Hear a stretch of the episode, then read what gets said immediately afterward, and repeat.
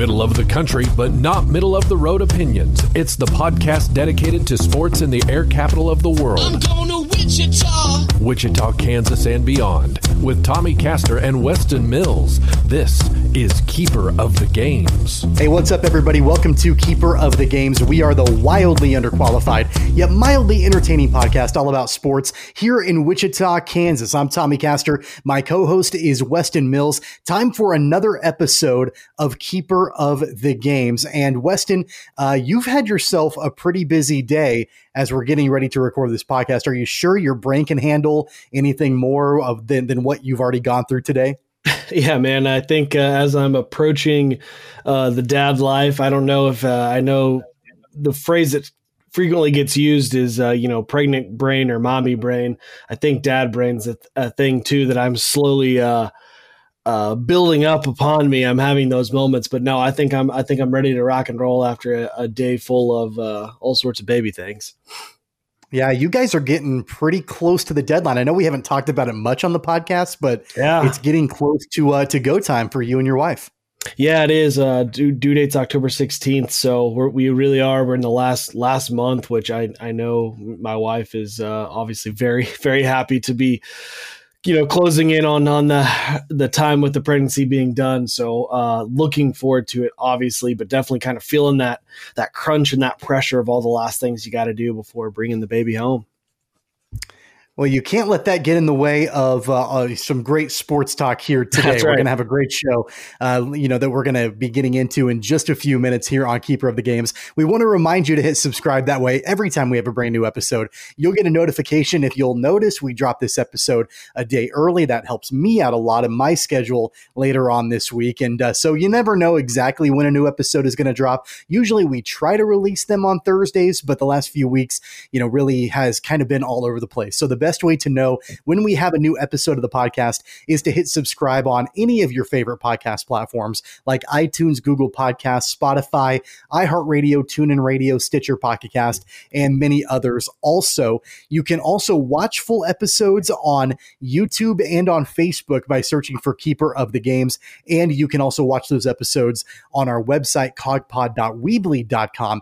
And of course, you can follow us anytime on Twitter and Instagram at cogpod. That's at KOG Pod. We are going to kick off this episode of Keeper of the Games where else than by talking about the 2 0 Kansas City Chiefs. And we've got a, I think, a lot to discuss as we look back on the Chiefs' overtime 23 to 20 win against the Los Angeles Chargers on Sunday afternoon. And Weston, I, I think the, the first word that comes to mind for the Chiefs in that game is the word ugly. What are your initial thoughts from the Chiefs' week two win against the Chargers? Yeah, I mean, I think there were some were some fast facets of the game that were ugly. We'll definitely talk about the offensive line and, and some of the issues that they had. Um, but you know, the thing that I, I think I was really thinking about with this win throughout the game and kind of I guess comparing the feeling I had during this game and the feeling after compared to years in, in the past with the Chiefs is that, you know, this is how this is what good teams do. You know, you you're never going to play perfect football, but good teams find a way to overcome that and still win games.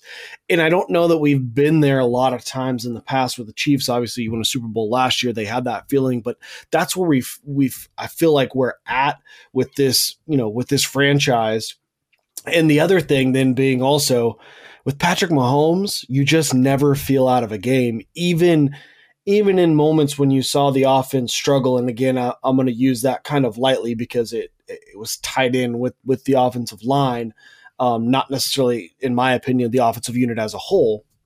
Um, but but that's just the thing about good football teams is it doesn't matter what's going wrong, it doesn't matter how bad they're playing, it doesn't matter what kind of injuries they face they find a way to get get those games, close them out, and you know finish them off when other teams may just fold and let it go. So that that was really my I just thought about that over and over several different times throughout that day that I just didn't feel like we were out of it and that hey, if we're this good football team like we think that we are, we got to find a way to win win this game.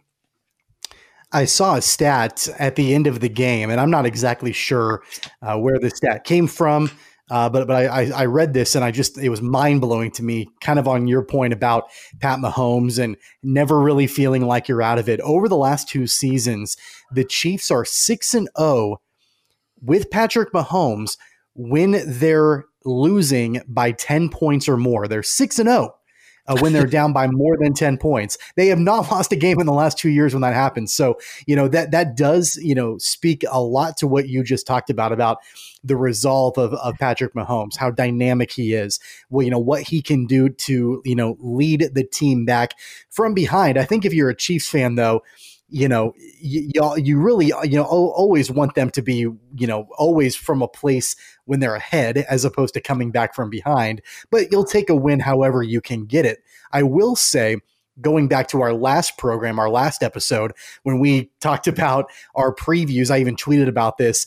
Uh, you talked about our previews for the game against the Chargers. You and I were wrong on a number of counts. You know, as far as I don't want to say we, um, overlooked the Chargers, but I don't think we gave them the credit that they deserved. And they do deserve a lot of credit. They're a better football team than, you know, I, I, thought they were going to be. And I think they're a better football team than they were last year in a number of areas. And and I will say one area where I, I was, I don't want to say I was correct in, but I did point out was I was interested in seeing the Chiefs offensive line against the linebackers, you know, for the Chargers. And the, the linebackers for the Chargers absolutely won that matchup for most of the day. You know, the Mitchell Schwartz and, you know, Eric Fisher had a really hard time against Joey Bosa and Melvin Ingram. And, and they were disruptive all day long, delivering some really hard hits and putting a ton of pressure on Patrick Mahomes.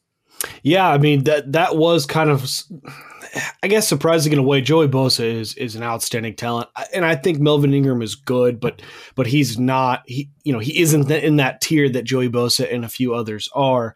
Um, and I was a little bit surprised because you know Mitchell Schwartz has done so well consistently against some of the top end talent of in the league. And then on the flip side, you know Eric Fisher has done a really really nice job against that same level of of talent, not quite to the level, in my opinion, of Mitchell Schwartz, but they've both done a, re- a really solid job. So, you know, I was surprised to see them struggle.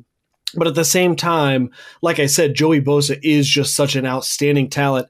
And, and, it goes back to exactly kind of what I talked about when we previewed this game and said, hey, look, that injury is so significant because when you have Joey Bosa and Melvin Ingram, that limits schematically what you can do to help slow those guys down when they're both healthy, you pretty much have to do like the Chiefs did and put the tackles on an island with top end ta- pass rushing talent and let them go. Now, I think, and this in part is where I'm shifting the blame a little bit to other members of, of the offensive line, and, and that's tough to do without watching the tape. But I suspect because we got beat a little bit more up the middle. Um, I've drawn a blank on 99 for the Chargers. Um, he was he had an outstanding game, and it, and it uh, came from a couple different directions. But he, what happens when the oh I'm sorry Jerry Tillery he had a really good yeah. game. was very disruptive.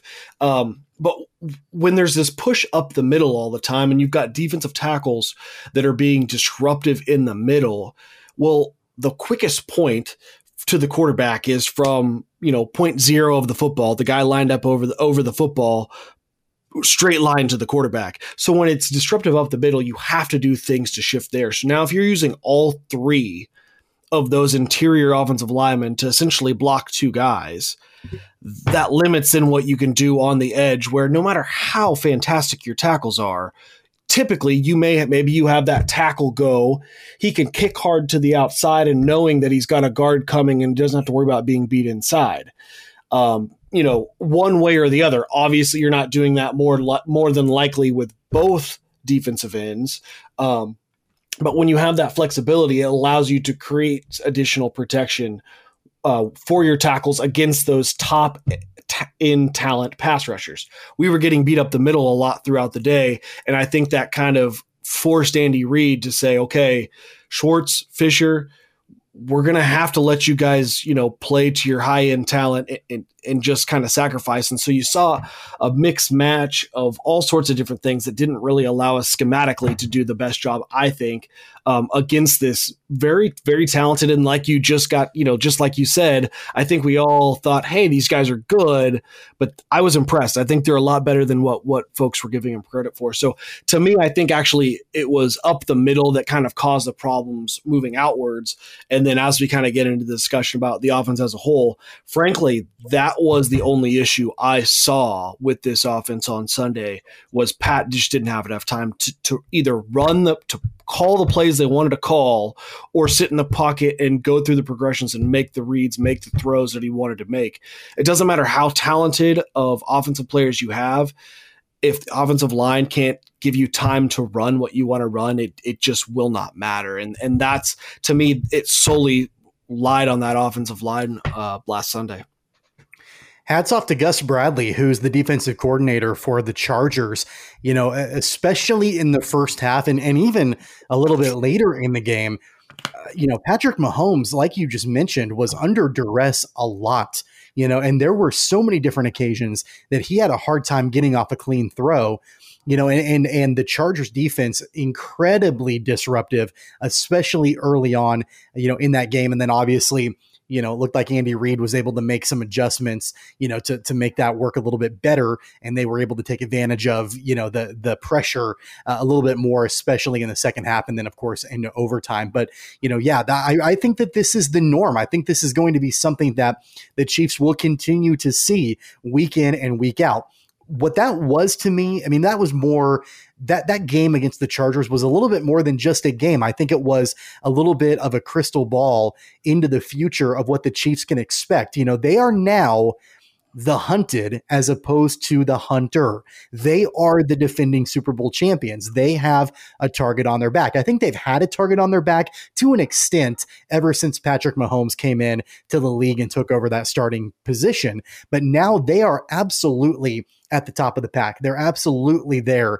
And every other team is going to give the Chiefs their best shot. And I'm not saying that otherwise they they wouldn't, but there's a little bit of an added um, motivation for these teams, especially a team like the Chargers, division rivals. They've lost you know the majority of the games against the Chiefs over the last four or five seasons. You know Anthony Lynn, who I think is a pretty solid head coach for the most part, just has not had any luck against Andy Reid. So there was added motivation there for sure for the Chargers. Uh, you know, I just think overall this is the new norm and something that I think that Chiefs fan Chiefs fans have to start to expect is that every time out you're there's a chance you're going to get punched in the mouth and you've got to be ready for it from the opening kick all the way to the end of the game.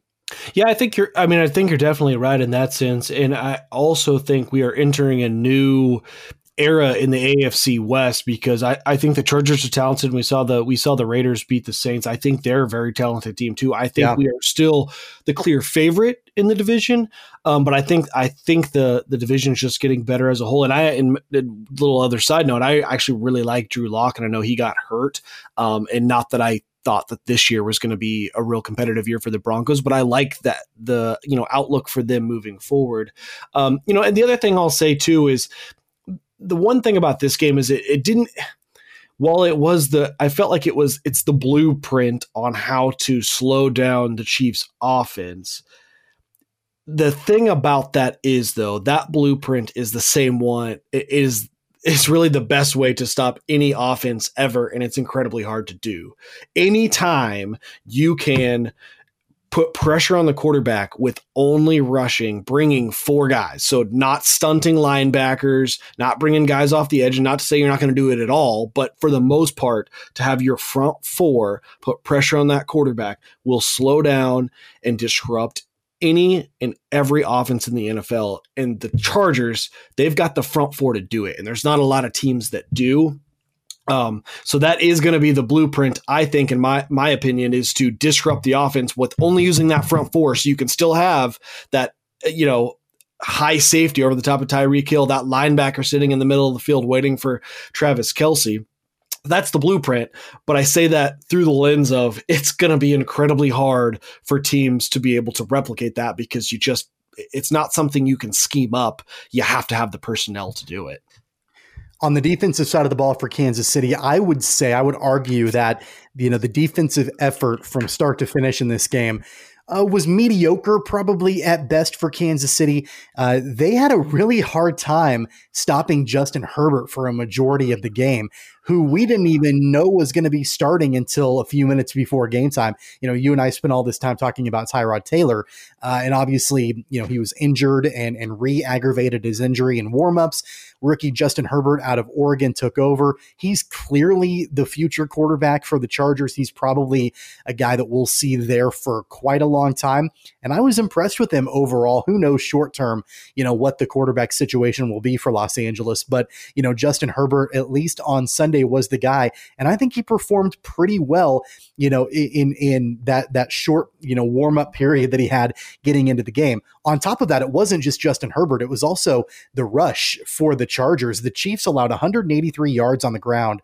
You know, and and Austin Ekeler and um, you know they've got they've a couple other running backs that um, they kind of split time you know a little bit and carries uh, in that game. You know, but they they the Chiefs defense had a hard time stopping the run, stopping Justin Herbert, and you and I, Weston, we've talked week in and week out about our concern for the secondary for Kansas City. And while I do think that there still is some concern there, we just got done talking about how good the Chargers linebackers were uh, in you know th- this game. The Chiefs linebackers I didn't think performed well at all. You really didn't see Anthony Hitchens a whole lot. Ben Niemann got a lot of snaps, and he, I thought he was awful and had you know a couple of penalties that were big on defense for Kansas City. Um, are are you concerned at all for the linebackers for the Chiefs, or is that just kind of an off day for them and just overall, you know, defensively, the Chiefs really didn't have that great of a day? Yeah, uh, people are going to get tired of me talking about schematics of either an offense or a defense, but I'm not. I'm not overly concerned yet. Um, and the reason that is, you know, obviously Charvarius Ward was out, and then um, who we had an, someone else got injured pretty early on in the game, and I'm drawing a blank now. But the thing, the secondary is already a problem, right? Then Charvarius Ward doesn't play. Um, I think it was in, was it Antonio Hamilton that got hurt early. Anyway, yeah, I think you're right. Notwithstanding that, anyways, the secondary is in a position where we have to be doing things schematically to protect the weakest part of our defense. And often, well, and also Frank, Frank Frank Clark didn't play in, in right. the second half too. Yeah. And so what that does though is often puts us in situations where we're running nickel, we're running dime, we're doing a thing, a lot of things again schematically that don't help out the linebackers with that being said, it, it, we talked about this when we previewed the season. Even the the run defense, you know, uh, David Johnson week one, Houston has a, had a good game. Austin Ekeler and Joshua Kelley had a good game last week. So it's something that is definitely on my radar, and we struggled with it last year. So there, you know, I guess I'll say it, you know, maybe this way: we haven't seen anything yet this season to think that they've improved from last year. But I'm not concerned that it has gotten worse just because of the situation we've been dealt with our secondary being the way it is. I I, I would suspect that Spagnuolo is probably doing a lot of things to you know schematically to help out that secondary so you don't give up that big play and say, look, you know, linebackers we're gonna we're gonna leave you on an island. You're going to have to make some plays because we got to help out this secondary. And, and, if we give up a four yard run, I'm okay with that. I don't want to give up the 10, 12, 15 yard passes consistently because we've got these young, inexperienced, or frankly, you know, untalented guys, you know, playing in the secondary. And I think that that's kind of where we're at with that right now, but it is certainly on, on the radar of, of things that I'm uh, watching in the few in the next weeks moving forward. So, by the way, Frank Clark left at halftime with an undisclosed illness. Uh, it does sound like he's going to be okay and, and will probably play, more than likely play uh, this coming week against the Ravens. Also, as you mentioned, Antonio Hamilton had a groin injury. Uh, and then also defensively, Damien Wilson uh, left for a period of time after he put a hit on Justin Herbert, but he came back.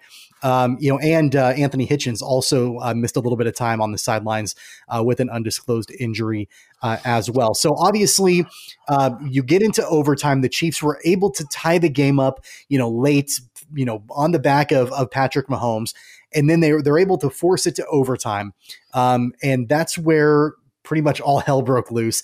Uh, be, even before we talk about the heroics of Harrison Butker, there was a curious decision that led to the Chiefs getting the football back on the part of Anthony Lynn, where the Chargers had, I, I believe, they had gotten a couple of first downs.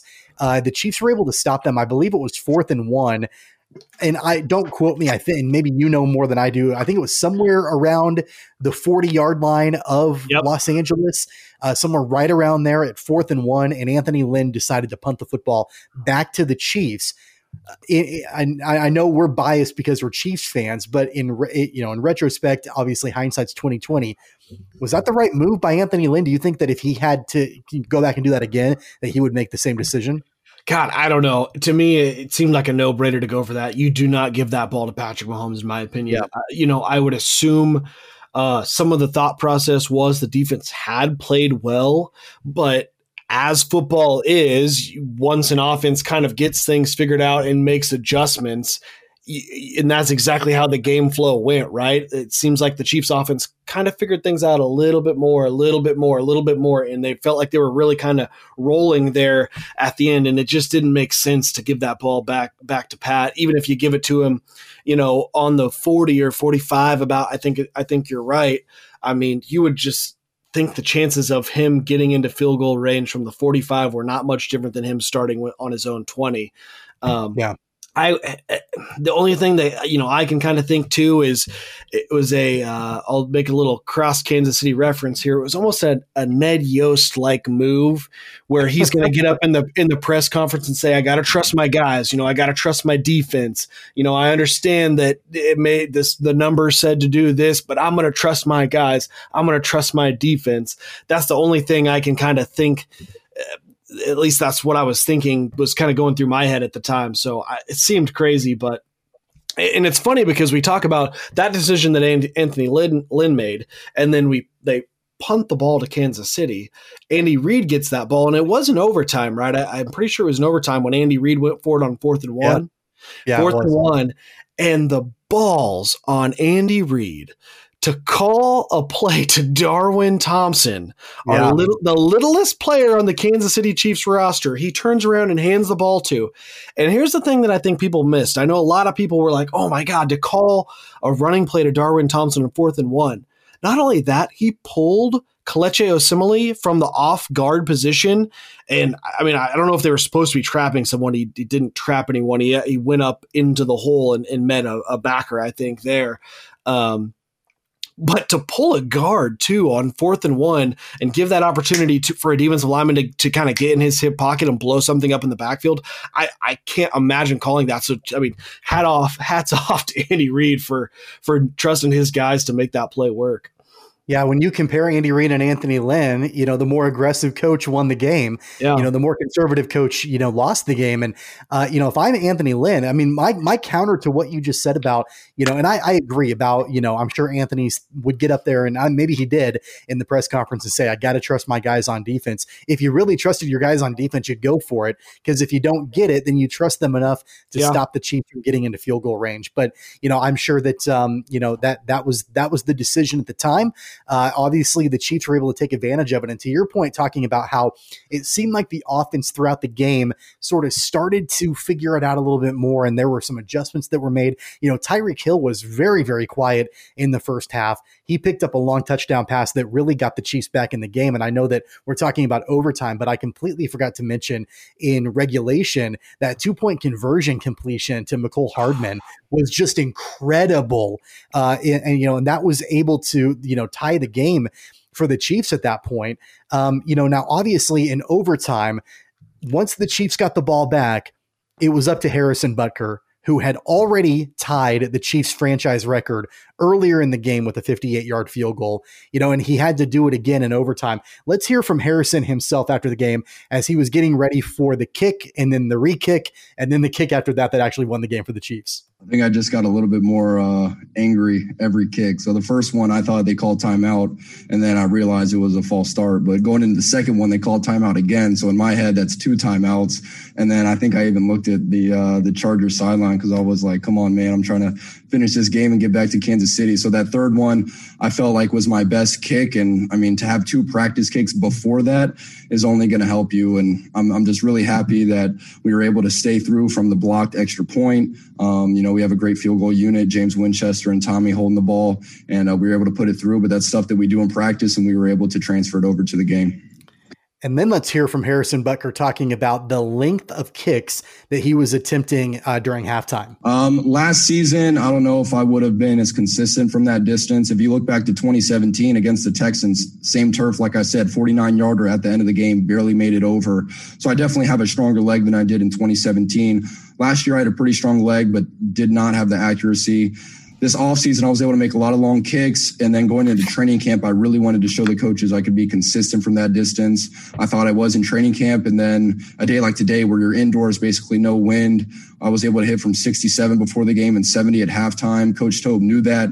And he told Coach Reid that if we get to the 40 yard line, we'll be good. That'd be a 58 yarder and I can just swing easy. I don't need to change anything. But last year, I don't think I would have made all three of those. Hopefully, I would have made the last one, but I definitely feel stronger and more accurate this season.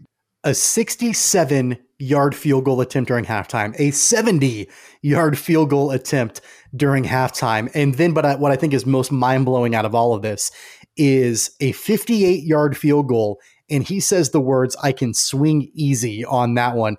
Weston, you talked about the balls on Andy Reid. How about the balls on Harrison Butker uh, during this game against the Chargers? Tommy, I will I will promise you, I have never in my life, and this is the first time ever, and I, I don't know if it'll ever happen again, that I'm going to use the word badass with associating it with a kicker. And one of my best friends of all time was our kicker in college, and I grew up with this man, and I've never there's nothing he's ever done that I've used that term with. But Harrison Butker, that was incredible. Have you seen the video of him kicking that third one?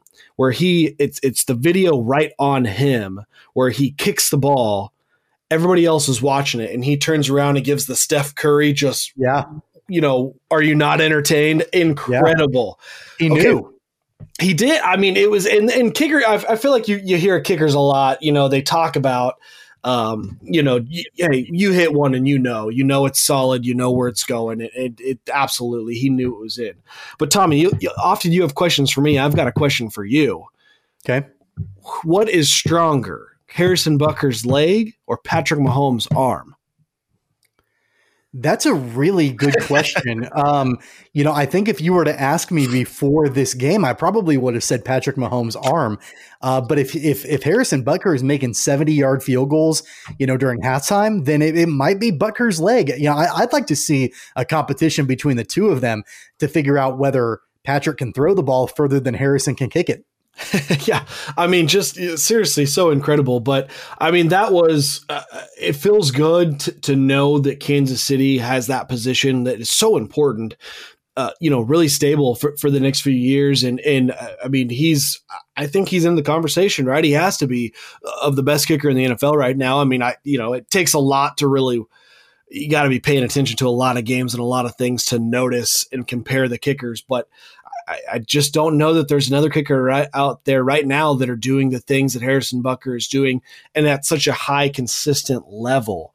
Um, so incredible to have him right now. I was telling my wife I'm, I may have to get a kicker's jersey. I, you know, yeah. maybe I'm going to get a Butker jersey. I don't know. I've, I've never done. Whew, I don't know. He's uh, just incredible play and just an incredible moment and a pretty cool way, way to end that game. Well, you know, you, you look at these NFL teams that they have trouble keeping kickers, you know, and and they're they're inconsistent. I think consistency is the the key word there. If you know that week in and week out, you put this guy out there and he's going to make it, uh, and you're you don't really have to worry about it. That's huge. That's gold in the NFL, and I don't think it's any surprise at all that the top two teams in the NFL right now uh, have the top two kickers in the NFL right now. You've got Harrison Butker for the Chiefs and Justin Tucker for the Ravens are probably one and two or two and one, however you want to rank them. They're probably the top two kickers in the league and the two top teams. Now, speaking of those teams, they're facing off against each other on Monday Night Football. Uh, it's going to be a, a while before before the game from when this episode drops. Uh, so we've got a ways to go. Uh, this episode drops on Wednesday. The game's not until Monday, uh, but we won't have another episode between now and then. So it's kind of our, our brief Ravens preview. And what I thought was really interesting, you know, we talked about how the Chiefs are now the hunted, not the hunter. Uh, the Chiefs actually opened the game as three point underdogs, the, the opening betting line, which really surprised me. I know the Ravens are a really good football team. They're one of the best in the NFL for sure, and they've had a great start to the season so far. Um, it's it's surprising to me. I know the Chiefs didn't have their best stuff against the Chargers, but it is surprising that the Chiefs opened as the underdog. Are you surprised by that? No, not at all. I mean, uh, Vegas is probably still giving Notch just just first of all because it's a road game, which just doesn't matter that much. Yeah, it, it really it doesn't. But I I bet Vegas is still giving a slight nod just for that. But secondly, I, I and probably the more important thing is is is health, right? I mean, Kansas City's not at full strength, and I think majority of people out there think if you've got the you know the Ravens best and, and healthy lineup versus the Chiefs best and healthy lineup that this game you know that that'd be a toss up type game. Um, so you know it doesn't really surprise me that, the Kansas City's opening as a as a three point dog. Uh, and frankly, I mean, the Ravens have absolutely rolled in their first two games. I don't think they've played as quality of opponents, but they've absolutely rolled in their first two games. So it'll be uh, it'll be a fantastic matchup on Monday Night Football. You want to talk about how rare it is for the Chiefs to be underdogs going into a game. Now, obviously, that line can change and and shift and adjust, but right now, uh, the Chiefs are an underdog. This is just the seventh time that the Chiefs have been an underdog in a regular season game with Mahomes as their starter. Uh, of those six previous games, five of them came during the first 11 weeks of the 2018 season, and one of them came during the 2017 regular season finale, which was the very first start of Patrick Mahomes' career. So the majority of those games when the Chiefs have been underdogs, uh, that that's that was early in the Mahomes tenure uh, under center for Kansas City. So it's pretty rare, especially recently, for the Chiefs to be underdogs. And we talked about in our preview about at that time the Chiefs were favored in like 15 of 16 games this season.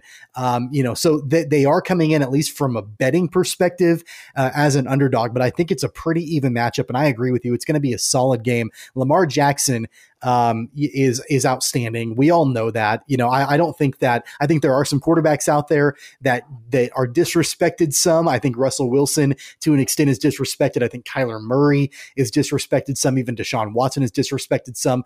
But I don't think Lamar Jackson is. I think he is perfectly respected as one of the top quarterbacks in the league. Uh, and, and and obviously, we know about their dynamic offense with you know Mark Ingram and, and now with J.K. Dobbins as their rookie running back, and you know the, their wideouts and Mark Andrews is the tight end. I mean, they've got some pretty electric uh, skill players on this team. So I'm really looking forward to this matchup quite a bit. And of course, you've got the 2018 uh, MVP and the 2019 MVP facing off against each other uh, early on on Monday Night Football. It's going to be a lot of fun. Yeah, absolutely. And, you know, it's obviously, we're probably, I don't know if we're going to get into predictions. Uh, it feels kind of a little early in the week. You just don't know how things shake out. But uh, I, have predicted every week. Actually, both of us really have predicted every week points. I yeah. don't see any way that there's not a ton of points in this football game. I I think it's going to be a classic Monday night matchup where you see two, you know, frankly, probably two future Hall of Fame quarterbacks and two, you know, faces of the league for the next 10 to 15 years are going to be, I think, just going back and forth, back and forth in this game. And um, I, I have hopes and expectations with a different result of the Chiefs. What was it, 2018 game against the Rams, where there were, I can't even remember the final yeah. score, but it was right after the oh, California man. wildfires. And it was just, just points all across the board. I've got hopes and high expectations that we see a game like that, but obviously with the Chiefs coming out victor. Yeah, I think that game, I don't remember, it was something like 56 to 49. Yeah, I mean, it was right. like something something stupid like that. Uh, let's do predictions very quickly, though. I know it's a, a, ways out, but it's kind of our, I guess, tradition here on the show to do that. So uh, I'll start. I obviously think that points are going to be big as well. I'm not sure it's going to be quite like that, uh, but I'm going to say 42. Uh, 42 35. I think the Chiefs get a touchdown victory against the Ravens. Whew, I was gonna I was gonna say 42-38. So I'm gonna change it then, and I'm gonna say 49-42. Okay. I, I do. So I'm, gonna, I'm, gonna, stick with my stick with my points and 49-42 Chiefs, obviously. Okay, fair enough. So we we both think that the Chiefs will win by a touchdown. So obviously we'll see how that goes, and we'll have a recap of the Monday night game against the Ravens on the next episode. And very quickly before we move away from the NFL, a couple quick AFC West notes. Uh, obviously, as you mentioned, Weston, the Raiders got a big Monday night football win against the Saints at home. They're a pretty good football team, and it'll be interesting to see how their season progresses. Uh, we we know about the Chargers, and then the Broncos. Uh, they lost and they also lost Drew Lock for a few weeks, and Blake Bortles will be the new quarterback for the Denver Broncos. Uh, the Broncos signed him to a deal to replace Lock, at least in the interim. Uh, so it'll be interesting to see how Blake Bortles does in Denver. Any thoughts on him being the new QB for uh, the Broncos? I, I, like Blake Bortles, but it's only because of my bromance with Pardon My Take. So uh, he's just a good good guy to root for. I, I from a competitive standpoint, I don't. He doesn't. I don't think. I think he brings similar, probably skill set as Drew Lock. Obviously, I think Drew Lock. I like the prospect of Drew Lock moving forward, but I think as far as this season would have gone, I, I think it's probably a pretty similar skill set that they have. Fair enough. Well, that is our NFL update here on Keeper of the Games. Let it. Uh, let's get into some college football.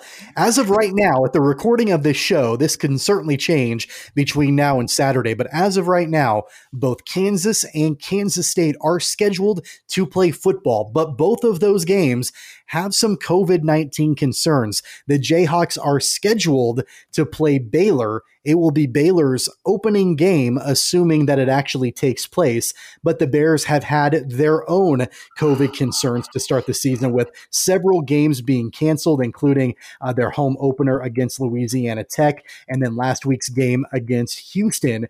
Uh, it does look like right now that game is uh, is scheduled to be played against the Jayhawks. However, Baylor is having having some issues with the minimum thresholds of different player, different positions, having the number of guys to be able to fill those positions. But uh, right now, it does look like the game uh, hopefully will happen between KU and Baylor. And then uh, the same sort of thing is going on with the Sooners at Oklahoma. They're dealing with some COVID issues as well. Um, the, the biggest thing is that, you know, Lincoln Riley in Oklahoma hoping they've got enough players at certain positions to be able to field the team against the Wildcats. Both KU and K State are underdogs and pretty severe underdogs in week two. Uh, let's start with the KU Baylor game, assuming that both of these games are played, Weston.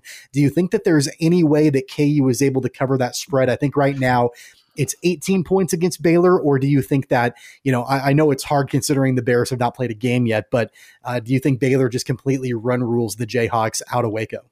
Yeah, I'm looking right now. It looks like I'm seeing the, the spread at 16 and a half. You know, I, okay. I, I think it's I think it's possible, and I'm only going to say that just because the unknown of, the, of Baylor with the new staff, and we haven't seen them play yet. Um, you know, and but with that being said, also kind of on the flip side of that, there's no tape for Kansas to really prepare on Baylor, which makes it even harder for Kansas to prep coming off an already bad loss.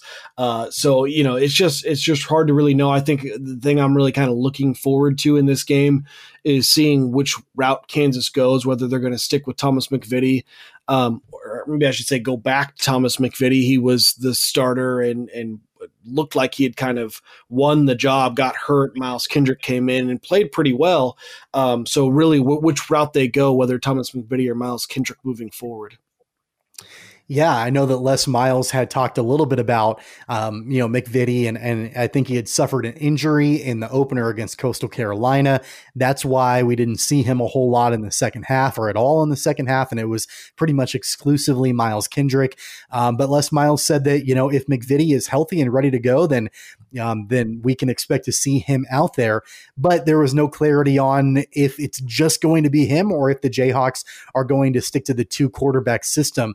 Uh, I don't know, and we don't have to get into a huge discussion about it right now, but I'd love to get your thoughts on that two quarterback system as a former player. As a fan, I hate it. I wish that the Jayhawks and I, you know any team that has two quarterbacks that they're swapping in and out would just stick with one guy. I, I know that MacVittie and Kendrick have different skill sets and they're different kinds of quarterbacks, and it gives a different kind of look for your offense. But at the same time, I think that there's something to be said for consistency and you know being able to you know let a guy get into his rhythm and be able to let him drive the bus.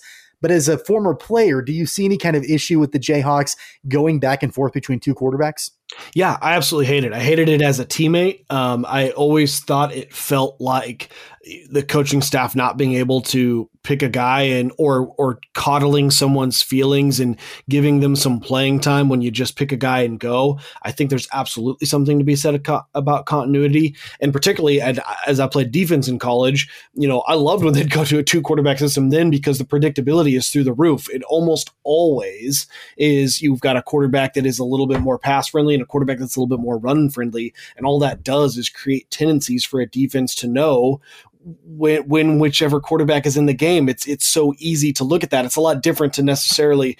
I mean, you have your keys and you know if it's the you know tendencies of one particular wide receiver or running back, but a quarterback that's always an eye. I mean, you never you're always aware of which quarterback's in the game, and you're going to very well know his tendencies. And I just think it creates such a simple concept, uh, you know, for a defense to kind of help defend against. And I, I have hated it forever as a teammate um, and as a fan too. But uh, mostly, I, it just doesn't. I don't think it makes sense. I did hear Les Miles say that they are their goal is to only be a one quarterback team. Um, sure. It's just a matter of figuring it out, which I guess I can kind of understand that. But I still think as a coach, it's it, it's your job to figure out who it is and, and, do it and do it well. Like that. That's what you're getting paid to do. I, I, I hate it. And, and, you know, you're always going to hear coaches say, well, both of these guys are, are really good and not one of them can separate themselves from the other. As a fan, as a pessimistic fan, my thought process is neither guy's good enough to have to, you know, to run the offense by themselves. They need to have somebody else to swap in and out. So uh, I definitely agree with you there. On the defensive side of the ball for Kansas with this matchup against Baylor, assuming it happens, I do think it's tacky to talk about uh, the the uh, the Kansas Jayhawks uh, defense taking advantage of a COVID nineteen situation, but that is kind of what the Kansas defense has to look forward to. One of the big issues with the Baylor Bears, according to their athletic director, Mack Rhoades, is the offensive line for Baylor and how depleted it has been because of COVID 19. His quote was within, within this particular position group, we can't take on any more hot water. We'll get some young men back before the Kansas game, not a week before, not five days before, but shortly before that could be ready. So we're hopeful. So right now, it does look like that offensive line group for the Baylor Bears is struggling through COVID 19, which of course you have to think that, you know, that the Jayhawks defense will game plan for a little bit. Uh, the other thing to keep in mind too, not only is there no tape on the Baylor Bears, but also this is a brand new head coach for Baylor. Uh, you know, of course, Matt Rhule left to go to the Carolina Panthers in the NFL. Dave Aranda is the first year coach for Baylor. So you don't really know a lot about what his techniques are, what his schemes are, what his playbook looks like. So really, the Jayhawks are kind of going in blind. Um, you know, my original question was about the the spread, um, and, and I'll answer it. I don't think that there's any possible way that the Jayhawks cover the spread. I know that's pretty pessimistic of me. Uh, but I think that, especially considering that, you know, the Jayhawks are going to have a hard time game planning for this particular matchup, uh, I just think Baylor has too much firepower. Uh, and, and I think that they completely blow that spread out of the water. Yeah, I mean, I I guess I kind of came from it from the approach of just hey, you know, we don't really know what Baylor is yet.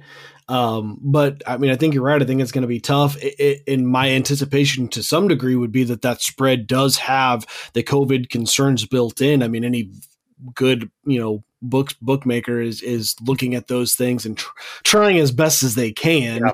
to factor that in. But but you're right. I mean, and I mean, it's just like what we saw with Kansas City on Sunday, could be very well the Achilles heel to Baylor come Saturday is no matter how great of an offense you have, if your offensive line consistently is allowing the defense, especially a front four where you can sit everybody else back, you know, allowing the, the front four of the Kansas Jayhawks to disrupt the timing of the offense and disrupt the play calling or, or plays that you'd otherwise want to run, that could be seriously problematic. And, and, you know, I'm certainly not going to predict Kansas to win, but that's kind of the path I see to them maybe covering the spread. I think my final score for the Jayhawks and Baylor, I'm going to say Baylor 45 and KU 13. That's my prediction for the final score. I don't know if you have a prediction that you want to share for this game. Well, uh, I said it's possible that they cover. I'm still going to I'm going to say 38-21, which if we're looking at a 16 and a half spread, they still miss it. Um, but uh, 38-21 is kind of where I'm feeling here you're more optimistic than I am, especially with uh, that particular matchup. The other game uh, in the state with K State and the Sooners, that this game might have more COVID issues than even the Jayhawks and Baylor game is concerned. And we talked about some of the COVID concerns that the Sooners have had. Lincoln Riley has talked about that, but it might be even more dire for the Wildcats. This coming from GoPowerCat.com's Tim Fitzgerald. Uh, sources are saying that the, the Wildcats may not have enough players to even field a team at Oklahoma on Saturday. Now, the team is believed to be hopeful and optimistic about their chances to participate, but uh, it, at this point, it looks like there are some uh, some big troubles there as far as numbers are concerned for the Wildcats to field the squad. That's definitely not a good sign when you're traveling on the road to Norman to take on the powerful Sooners. You got to have, you know, your full arsenal of weapons. And even if the game is played, it doesn't look like Kansas State will have that right now. From I believe maybe the spread has changed, but at last I saw it was 28 uh, and, and, I think it's probably stayed there. Uh, do you think there's any way that knowing what we know about COVID and going up against the Sooners that the Wildcats can cover that spread? Man, I I would say it'd be hard pressed at full strength, especially seeing what Arkansas State's passing game did to yeah. Kansas State last week uh, or two weeks ago, I guess. Um, I would be very skeptical that they can slow down this you know, I'll, I'll say historic uh, Oklahoma passing game over the last, you know, 10 years. They've been one of the premier passing games uh, really across the country. So I think throwing in the, the COVID concerns, I think only makes it even more that this game could be an absolute rout. Now, I did see, um, obviously, Oklahoma having some COVID concerns themselves. Lincoln Riley said that he had to actually uh, stand in for scout team and, and runs. I think he said was running some plays with scout team because they were short yeah. some guys. So uh, I bet Lincoln Riley probably still has a little bit of game left in him though. Yeah, and and on that same note for the for the Wildcats, uh, Chris Klieman said, and, and, this was his quote on the Big 12 teleconference last week when we broke into scout teams, we had a tight end playing tackle for the offensive scouts, a fullback playing guard, and a defensive end playing another tackle because we were down that many numbers.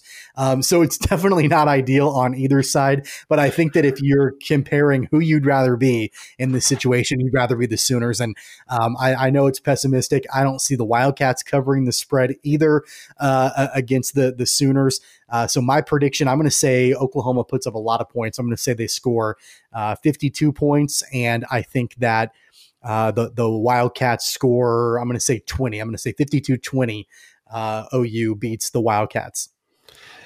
Yeah, I mean, I, I'm I think that Oklahoma gets. I'm going to say 50, 59 to to. I'll I'll give K State 28 because I think Oklahoma maybe you know starts rotating some guys in and out and kind of giving that that JV squad, I'll say, a, ch- a chance. And, and I think that I think it's going to be rough for K State and really, well, maybe to some degree theirs, but not you know no fault of their own. I think with, with, the health concerns, it's just hard to play at this level without being full strength. You know, it, it, it's not like the NFL where all these guys are incredible talents. You know, some of these colleges, especially like if you're not a powerhouse like Oklahoma, you know, you're scraping to get 22 really good guys that you're hoping can go compete in the Big 12 and, and, potentially win it. But programs like that often have a harder time, you know, filling that depth chart underneath that because you're, you're just not getting the full fledge of talent like some of these other schools are getting. So I think it really, really, really hurts them that they're going to be playing with with some second or third, you know, string run of guys. Kansas State travels to Waco to take on the Baylor Bears Saturday at 6:30 p.m. That game is on ESPNU, and the Wildcats travel to Norman to take on the Sooners of Oklahoma. That game kicks off at 11 a.m. nationally televised on Fox, assuming that both of those games actually happen. And uh, I know you and I are relatively pessimistic. It might be a weekend to skip watching both in-state schools. Uh, I'm I might have to do that. We'll we'll have to kind of wait and see on that. Let's shift gears very quickly and talk some college basketball. So uh, we talked about the start of the college basketball season on the last episode of our podcast, and Gregg Marshall from the Wichita State Shockers within the last 24 hours had his opening uh, press conference uh, about the start of the season. Talked about a whole bunch of different things, including the newcomers and some of the transfers and returning players, and overall about his thoughts on the upcoming season for the Shockers. Uh, one of the biggest questions about the Shockers from last season coming into this season was the overall team chemistry, which wasn't great uh, when the Shockers finished up the the last season, and we saw a record number of players transfer out of Gregg Marshall's program. So in that opening press conference, he touched on what he thinks the team chemistry will be this upcoming season for the Shockers. It seems great to me, uh, but it always seems great to me, uh, to be honest. And that's what the guys say just about every year. But obviously, we know that we didn't have. Last year was the first year in my whole coaching career that our chemistry was was bad, and uh, uh, you know, no one really knew what to do to how to fix it, and it just didn't. It just it was a bad mixture, if you will. This year, uh, I've had multiple players, returners and new guys, say how much different this is and how much better it, it is. So I don't, again, I, I didn't see any problems last year at this time. So I just think um, they can talk the talk, but we got to walk the walk. We've got to support each other. We've got to pull for each other. There's 16 young men on this team, and they've all got to be pulling in the same direction whether you start or come off the bench, whether you play 32 minutes or 12 minutes. It's about Wichita State being the absolute best that they can be. And, uh, you know, I, I, love the chemistry so far, and I, and I think that it will continue because, again, they're, they're great young men. But when adversity hits, that's when you start to figure out what kind of chemistry you've got. And everybody goes through some type of adversity, and we will certainly go through our uh, share of adversity. But I, I, like the makeup of this team. We don't have 10 underclassmen, five freshmen, five sophomores like last year. We have it a little more well balanced, and we've got a lot of upperclassmen that have some leadership ability as opposed to just Jamie last year. And um, so hopefully we can continue with the good vibes that we have going on. I think that you know th- those are a couple things to take away from uh, you know that that little um, you know that quote from Gregg Marshall. Number one, I think it's it's the right approach to be able to say I really like the team, but I do recognize how bad the chemistry was last year, and so I can say that it's really good now. Um, you know, but when adversity hits and when bad things happen, then obviously we'll, you know, we'll see uh, it's kind of like you can talk the talk, but can you walk the walk? We'll see how you know that that chemistry actually holds up under pressure for the Shockers. The other thing too that I think is uh, a, a good takeaway is just to remember that this Shocker team is more mature and older now than it was a season ago. There were so many underclassmen, and and like Coach Marshall said, it's a more balanced squad now. There are more veterans on the team. There are more mature guys on the team, and so I think that's obviously got to help uh, with the team chemistry. I know that we're a, a, little bit of a ways away from the start of the season, but uh, did anything that Coach Marshall say right there sort of resonate with you as far as what we can look forward to to a shocker season? Well, I, I think you you hit on a good point about you know, hey, a little bit older, but also you know, with some young talent coming in that they're really excited about, and and it wasn't necessarily in those remarks, but I also heard um, him mention he was he was talking about um, ch- uh, Chance, uh, trying to blink on his last name, Chance Jenkins, who's coming yep. in as a, as a freshman out of Newport News, Virginia, and he compared him to Ja Morant. Now he was yeah. very clear to say, "Hey, I'm not saying he is Ja Morant. Uh, you know, Ja Morant being the NBA Rookie of the Year this year." But that's still a lofty comparison and, and kind of an exciting comparison. Um, and then I, I, I hear something like that and wrapping it in with what you're talking about how there's a combination of you know uh, uh not necessarily senior leadership, but older, been in the pro, you know stuck around in the program type leadership, combined with the the, the, the talent of some of these you know young raw guys, is, could be a very good combination for the Shockers uh, going into the 2020-2021 season. Yeah, without a doubt. I mean, you know, we talked on the last episode about how the schedules are up in the air now that we know when the start date for the season will be. And, you know, uh, the Shockers were scheduled to play in the Battle for Atlantis, and it looks like that's moving to South Dakota. And then obviously the non conference schedule uh, is all kind of up in the air right now. And there are several games that are pretty marquee for the non-conference schedule for the Shockers that uh, we just don't know at this point if they're going to be played, when they're going to be played, where they're going to be played, uh, what that's going to look like. I did see, and I was I was going to look this up because I, I want to make sure that I don't um, miss uh, misspeak on this, but I did see that the American Conference did make an announcement about men's basketball or about the basketball schedule. Um, and I want to say it was it was something about that there would be a couple of conference games that would happen actually in December for the conference. So they're they're actually starting the conference season a little bit early. Don't quote me on that. Um, I don't have that information right in front of me, but I, I do think I read that. So who knows what's going to end up happening with the the non conference schedule for the Shockers?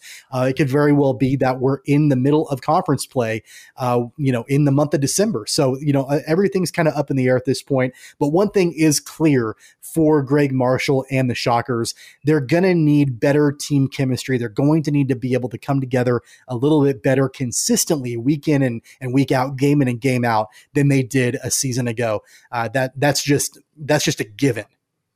Yeah, no, I, I mean, ab- absolutely. I mean, that's, you know, and that's, like you said, I mean, that's what he touched on, but that's also what he had to say right? After what happened in the offseason he has no i mean he has to come in front of that podium and say the team chemistry already seems better blah blah blah blah blah. But he did a good job of pointing out that it, all it is is words and we've got to be able to put, yeah. it, put a product on the floor and that's exactly what you know what we're saying here and and what he is echoing.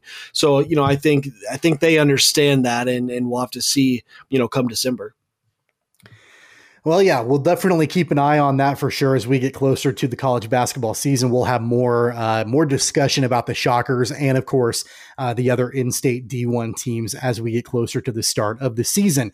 All right, a little bit of talk about baseball here. There's really not much to talk about. We we mentioned the Royals on the last episode, what the Royals had to do in the final week of the season to make a final push for the playoffs and they have not done that. Um, they, they haven't really even come close to that. As of right now, the Royals stand at 22 and 32 at the recording of this episode. And last I looked, uh, as we're recording, they were in the middle of playing against the Cardinals and they were losing. I'm not sure if you have that score up in front of you. They lost. Uh, if it's gone final, they lost. Okay, so now they're 22 and 33. Uh, I was looking, Weston, at the the the wild card, the the expanded wild card standings for the American League, and you know they still have the Royals at 22 and 32.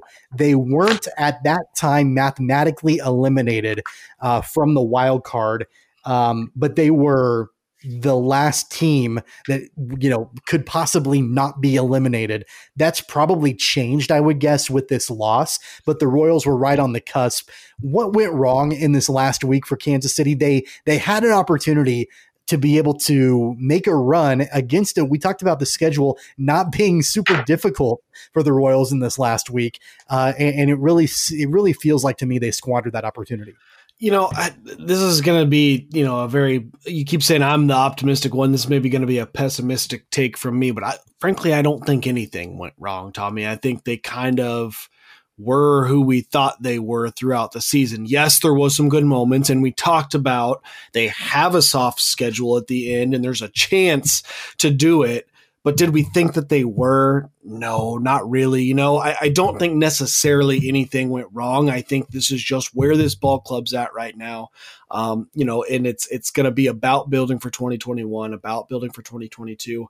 But uh, I, quick shout out because he's one of my favorite players. Salvador Perez is having a fantastic season. Yeah. I wish he would have got through all of the short season. Um, he's, I mean, eh, particularly a couple things to note on base percentage of 374 for a guy who strikes out a lot and does not like to take walks is, has been fantastic.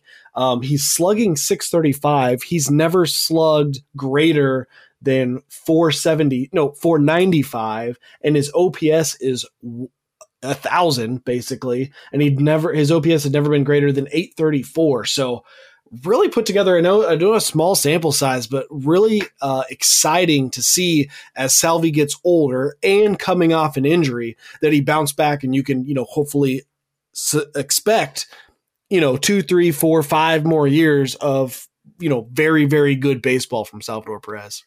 Yeah, I think you hit the nail on the head with Salvy. I'd like to see him win the Comeback Player of the Year award in the American League uh, because not only did he come back at a good level. He came back at a great level for the Royals and was mm-hmm. really one of the few bright spots for this Royals team uh, in this shortened season. In a future episode, I think, especially once the offseason hits, you know, we can talk about what the future plans are for the Royals in the offseason, what things are going to look like uh, opening day 2021. We've talked a lot about the pitching staff. We'll take a look at the at the offense. Um, you know, I think that there's probably a, a pretty solid chance Alex Gordon is going to retire and is you know not going to come back um, you know so there, there are some different things that we can obviously discuss and talk about um, if my math is correct I do think that the Royals are mathematically eliminated with that loss against the Cardinals. Uh, the, the final wild card team um, are the Toronto Blue Jays with a record of 28 and 27. The Royals are 22 and 33. So they're six games back with five to go. So I think that that's correct. I think that with that loss that uh, just happened, uh, you know, right as we were recording the show, I think that does mathematically eliminate the Royals from playoff contention, and we can start to look ahead to 2021 on a future episode of Keeper of the Games. Let's go ahead and get into our Wichita whip around here on this episode, and we're talking prep football. The first two weeks of the prep football season, Weston, you and I have not been, we've not had our A game talking about Wichita Metro High School football. Um, I think this week is going to be a little bit uh, different because I don't know about you. I've got my prep ready, I guess prep for prep. Uh, I, I'm ready to rock and roll and talk about some high school football. What about you? Yeah, yeah, let's do it. So the the big uh, the big story that we talked about last week uh, on the show was the matchup against Derby and Bishop Carroll. That was going to be the game of the week and maybe even the game of the year in the Wichita Metro. Derby remains undefeated all time against Bishop Carroll. Uh, they were able to get the victory against uh, Bishop Carroll. Um, that they've never lost. That didn't change uh, on on last Friday night either for Derby. So uh, that moves Derby to three and one on the season, uh, and, and, so I think that's big. You know, obviously, um, you know Derby stumbled in week number one, but they were able to get that win. And, and Bishop Carroll's a good football team uh, this season for sure, and Derby was able to get the win, thirty-five to twenty-one. Yeah, and especially for Derby, I mean, you know, they had tra- they traveled far north, where you know, in, to get that first loss that they had against uh, Mill Creek or Mill Valley, sorry, uh, coming back and, and kind of reasserting their dominance on the Wichita Metro, I think probably is a big boost of confidence for them um, and, and makes them feel comfortable really moving forward the rest of the season. Yeah, without a doubt. Um, you know, Derby, their next game is scheduled to be played against Salina South. Now, there are some COVID concerns in the prep world as well around Wichita that does impact Derby. So, there were reports earlier in the week that Derby would not be playing Salina South uh, due to COVID issues and quarantine and, and, contact tracing and that sort of thing. Uh, but they did put out an announcement on Monday night that Friday's football game against Salina South is still on despite recent positive tests among players. This game against Salina Southwestern would be Derby's home opener. They played their first uh, three games on the road. Uh, and, and, so this would be, you know, a chance to get back home in front of their rabid fans. I don't know if you've ever been to a Derby home football game, but it is packed uh, and it is a, a, great environment. Now, obviously, with fa- with no fans or, or fewer fans, that's not going to be, you know, as you know the same, obviously, for the Panthers this time around. But I think it's got to feel good to at least get back home uh, when they have not played in their in their home field yet. Yeah, absolutely, and certainly, I, I hope that they can get this, you know, get this game played because, you know, that will almost kind of be like a, you know, defeating moment in and of itself after you grind out three road games, be all prepared to, to get your home opener, play on your home field, and then not to, to have it happen would be deflating, I think, to some degree. So certainly hope they, they get it off, uh, get get this game played, and, and everything goes smoothly. The other COVID concern in the Wichita Metro is in Haysville, as campus high school's upcoming two football games are canceled. So that's this weekend against Maize South and the first weekend in October against Andover. Um, and as of right now, the JV and freshman games are still scheduled, but because of uh, cases on the team for the varsity uh, team for campus, the upcoming two games are canceled. I think that this is probably it's going to continue. It's probably going to happen among multiple programs, you know, as the season goes on. And it's just, it's part of the reality. It's just something that's going to have to be dealt with as it comes up. Uh, but as of right now, campus, uh, they, they, will not be playing the next two weeks.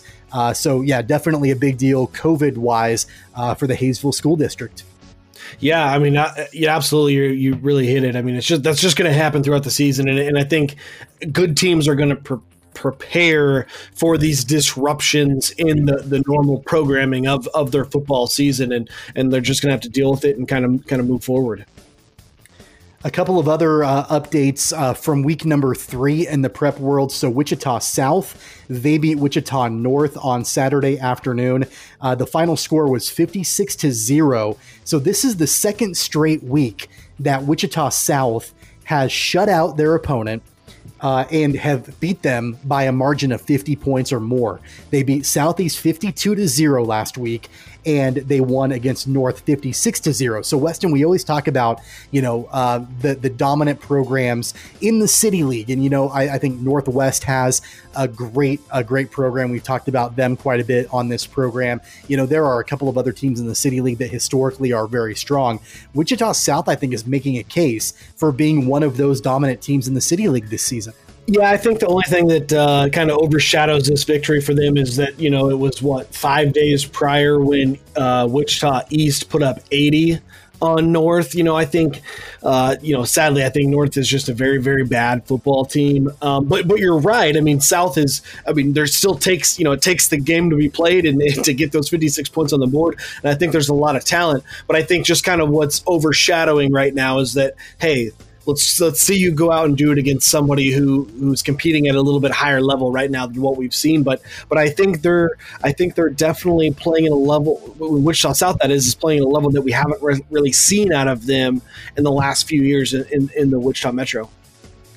Yeah, to your point, Wichita East beat Wichita North uh, last week, eighty to zero uh, was the final score in that game. Heights uh, took down West, seventeen to seven, uh, and then just a couple of other uh, points to make here around the Wichita Metro. So Cheney they took down Garden Plain. That was an easy win for Cheney, 44 to seven. And then also Andover Central. They were playing their first game in a brand new stadium. They are unbeaten as they beat Goddard Eisenhower 45 to 31. Looking ahead this weekend in the Wichita City League and the surrounding areas, you've got Wichita Heights scheduled. They're on the road against Wichita North, who obviously they've had a pretty rough go at it uh, the first couple weeks of the season. Southeast is on the road to take on Wichita West.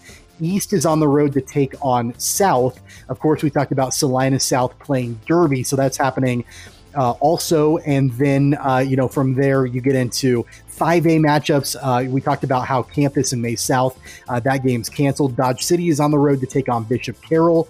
Uh, and then, you know, from there, obviously, several other uh, big games like Andover uh, on the road against Goddard. Uh, so, yeah, another big weekend, big matchup here uh, for the Wichita Metro. Some of these games are taking place on Thursday night, others are taking place on Friday night. And again, we'll have another full update uh, on the results of that on the next episode. Any other updates or anything you want to touch on in the world of prep sports? Yeah, Tommy, uh, I think you missed the big shout out to your uh, your alma mater, Clearwater, putting up 61 against Mulvane, beating them 61 to 14 and i was uh, i'm actually i was looking for a score Andale putting up uh, matching that putting up 63 against wellington uh, wellington getting beating them 63 to 7 so uh, giving a shout out to our uh, alma maters there. Got to get their scores. When you got two guys podcasting that went to your schools you get your you get your scores shouted out.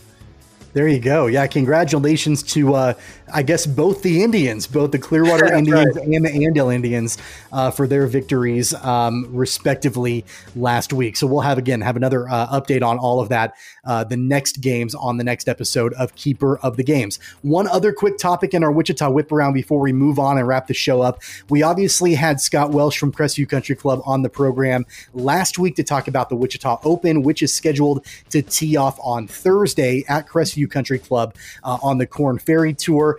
Uh, everything as of right now is still a go uh, for this tournament. So, you know, obviously no fans, which is a bummer. Scott talked about that quite a bit uh, on the last episode. But Roy Turner, who is the director of the Wichita Open, was asked about COVID testing and what that's going to look like as the Wichita Open is about to get underway.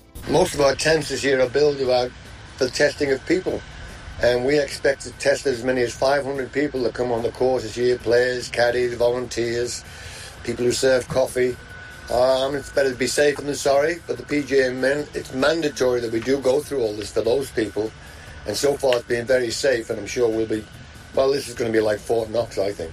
Yeah, he thinks it's going to be like Fort Knox out there as far as you know the security and the, the protocols and the testing and all of that. Uh, you know, 500 some people tested for COVID at uh, Crestview Country Club to make sure that the players and the caddies and the volunteers and you know everybody that makes this tournament possible uh, is is absolutely safe. And I think that's what you have to do uh, to ensure that an event like this can go on as scheduled. One thing I did read, Weston, is that uh, the Wichita Police will have a pretty strong presence at Crestview just to make sure that nobody who is not supposed to be there actually shows up and tries to get on the grounds. Uh, so they're really taking this safety thing seriously to make sure that there's not any kind of outbreak.